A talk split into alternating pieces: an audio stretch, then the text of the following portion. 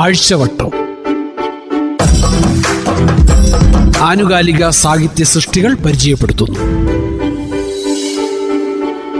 തയ്യാറാക്കിയത് മംഗലശ്ശേരി മാധവൻ മാസ്റ്റർ. ആദരാജ്ഞലികളും അനുസ്മരണങ്ങളും. ഒക്ടോബർ ആദ്യവാരത്തെ ആഴ്ചവട്ടം മാതൃഭൂമിക്ക് ഒരു അനുസ്മരണ വട്ടമായിരുന്നു പോയ വാരത്തിൽ മുഖ്യ വിഭവവും മുഖചിത്രവുമായി അവതരിപ്പിച്ച മഹാനായ ശാസ്ത്രജ്ഞൻ താണു പത്മനാഭനെ കുറിച്ചായിരുന്നു അദ്ദേഹം ജീവിച്ചിരിക്കെ അറിഞ്ഞു ആനന്ദിച്ചു. സ്നേഹാദരങ്ങൾ കത്തുകളിലും ഇമേ ഇമെയിലുകളിലുമായി അദ്ദേഹത്തിലേക്ക് പ്രവഹിച്ചു. അദ്ദേഹത്തിന്റെ ആഗ്രഹം പ്രകാരം സൂക്ഷിച്ചു വെക്കാനായി ആ ലക്കത്തിന്റെ അഞ്ചു കോപ്പികൾ മാതൃഭൂമി അയച്ചു കൊടുത്തു. എന്നാൽ അത് കൈപ്പറ്റും മുമ്പ് ആ പ്രകാശം അണഞ്ഞു. താണു പത്മനാഭന്റെ കടുത്ത ആരാധകരിൽ ചിലർ മാതൃഭൂമിക്ക് നൽകിയ കത്തുകൾ ഒക്ടോബർ ആദ്യ ലക്കത്തിലെ മുഖ്യ വായന വിശേഷങ്ങളായിരിക്കുന്നു. ആ കത്തുകളിലൂടെ ഒന്ന് കണ്ണോടിക്കാം ഈ ആഴ്ചവട്ടത്തിൽ ആദ്യമായി. ശ്രീകുമാരൻ തമ്പിയുടെ ആത്മകഥ ജീവിത ഒരു പെൻഡുലം ഈ ലക്കത്തോടെ അവസാനിക്കുകയാണ്. മുപ്പത്തിയേഴാം വയസ്സിൽ വിധി കവർന്നെടുത്ത സ്വന്തം മകനെ ഓർമ്മിച്ചുകൊണ്ടാണ് കവിയുടെ ആത്മകഥ നിർത്തുന്നത്.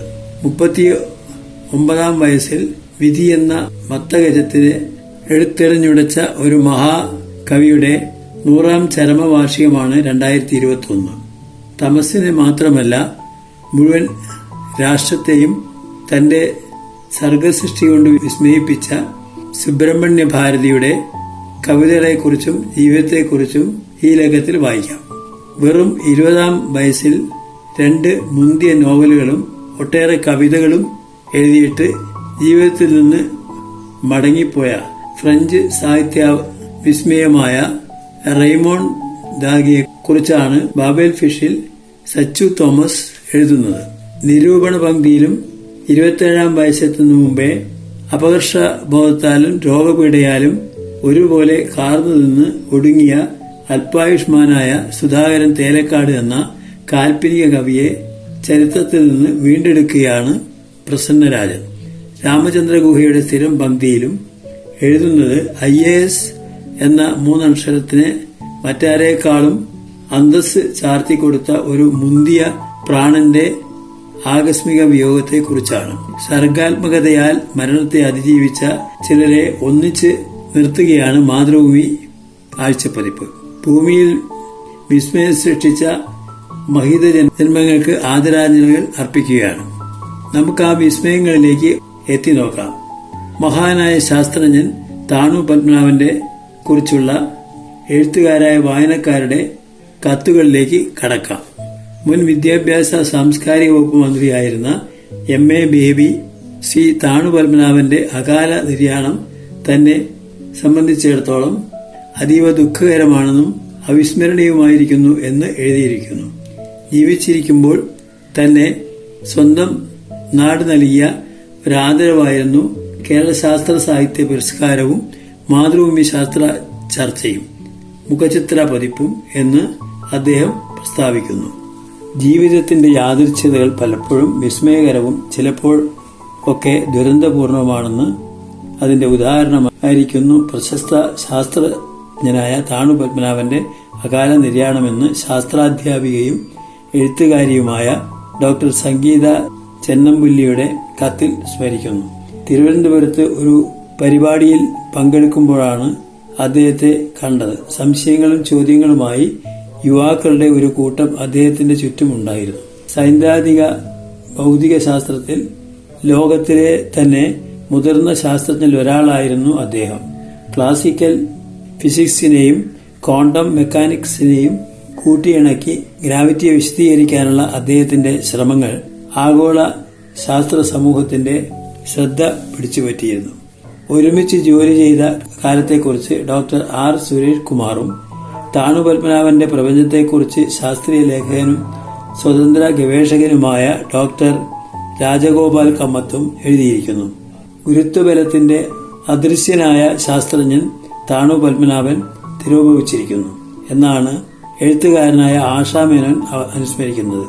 ഭാരതത്തിന്റെ ഐൻസ്റ്റീൻ എന്ന് മാതൃഭൂമി എഡിറ്റോറിയൽ വിശേഷിപ്പിക്കപ്പെട്ട താണു പത്മനാഭൻ ജയന്ത് നാലിക്കരുടെ അരുമ ശിഷ്യനായിരുന്നു നാൽപ്പത് വർഷത്തിലധികം പിന്തുടർന്ന തന്റെ സബരിയുടെ സത്ഫലങ്ങൾ അദ്ദേഹം വിവരിച്ചു തരുമ്പോൾ നാം സംഭ്രമിച്ചു പോകുന്നുവെന്ന് ആശാമേനോൻ വിലയിരുത്തുന്നു. അദ്ദേഹത്തിന്റെ തന്നെ വാചകം അല്പം മാറ്റിയാൽ നമുക്ക് വല്ലാത്ത ആശ്വാസമാകും. ഡെസ്റ്റിനി ഈസ് നോട്ട് നെഗോഷ്യബിൾ എഴുത്തുകാരനും ശാസ്ത്രജ്ഞനുമായിരുന്ന വി ജെ ജെയിംസ് കേന്ദ്ര സർവകലാശാല അധ്യാപകനായ അമർ ജി കുമാർ എറണാകുളം മഹാരാജാസ് കോളേജ് പ്രിൻസിപ്പലായിരുന്ന മാത്യു ജോർജ് മുൻ ആകാശവാണി പ്രൊഡ്യൂസർ എ പ്രഭാകരൻ ജനകീയ ആരോഗ്യ പ്രവർത്തകനും ശാസ്ത്ര സാഹിത്യ പരിഷത്ത് മുൻ ഭാരവാഹിയുമായിരുന്ന ന്യൂറോളജിസ്റ്റ് ഡോക്ടർ ബി ഇക്ബാൽ എന്നീ പ്രമുഖർ മാതൃഭൂമി താണുപത്മനാഭൻ പതിപ്പിൽ അധികരിച്ച് വിദഗ്ധ അഭിപ്രായങ്ങൾ രേഖപ്പെടുത്തിയിട്ടുണ്ട്. മലയാളിയായ ശാസ്ത്രജ്ഞൻ താണു പത്മനാഭൻ നോബൽ സമ്മാനം ലഭിക്കുമെന്ന് പ്രതീക്ഷ ഉയർത്തിയിരുന്നുവെന്ന് ഡോക്ടർ ഇക്ബാൽ പറയുന്നു. ക്വാണ്ടം ഫിസിക്സിനെയും ഗ്രാവിറ്റിയെയും കൂട്ടിയിണക്കിയതിൽ ശാസ്ത്രലോകം പരാജയപ്പെട്ടിടത്തു നിന്നാണ് ക്വാണ്ടം ഗ്രാവിറ്റിയുടെ പുതിയ പാഠങ്ങൾ അദ്ദേഹം വിജയകരമായി തുടർന്നതുമെന്ന് ഡോക്ടർ കെ പി മോഹനൻ വിലയിരുത്തുന്നു. സ്ഥൂല പ്രപഞ്ചത്തെ ഏറ്റവും മെച്ചമായി കൂട്ടിയിണക്കുന്ന ആളാണ് ഭാവിയിലെ ഐൻസ്റ്റീൻ. സ്റ്റീഫൻ ഹോക്കിങ്സിനും ഹോക്കിങ്ങുമാരുടെ മുൻഗാമിയായി വേണ്ടത് താണു പത്മനാഭൻ തന്നെ ആണെന്നതിന് ഒരു സംശയവുമില്ലെന്ന് ഗവേഷകനായ ഡോക്ടർ പ്രദീപ് കുമാർ വിലയിരുത്തുന്നു.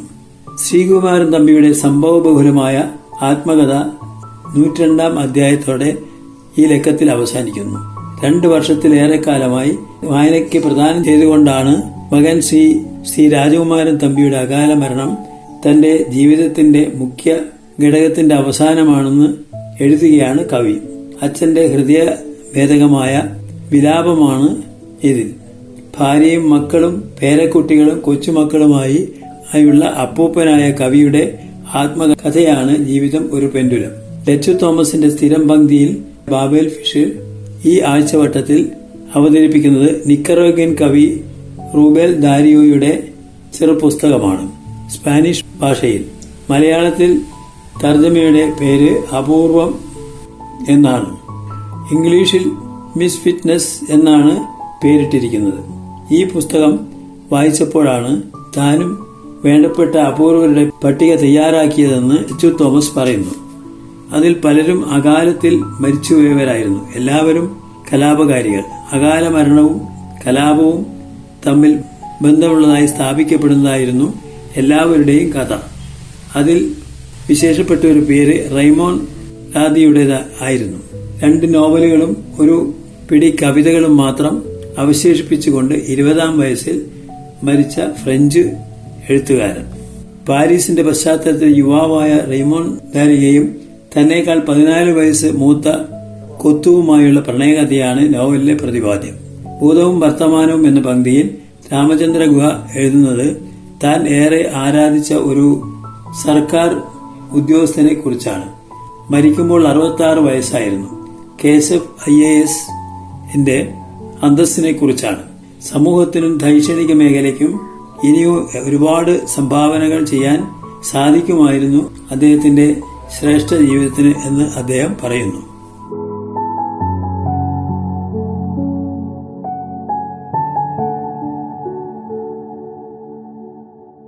തയ്യാറാക്കിയത് മംഗലശ്ശേരി മാധവൻ മാസ്റ്റർ.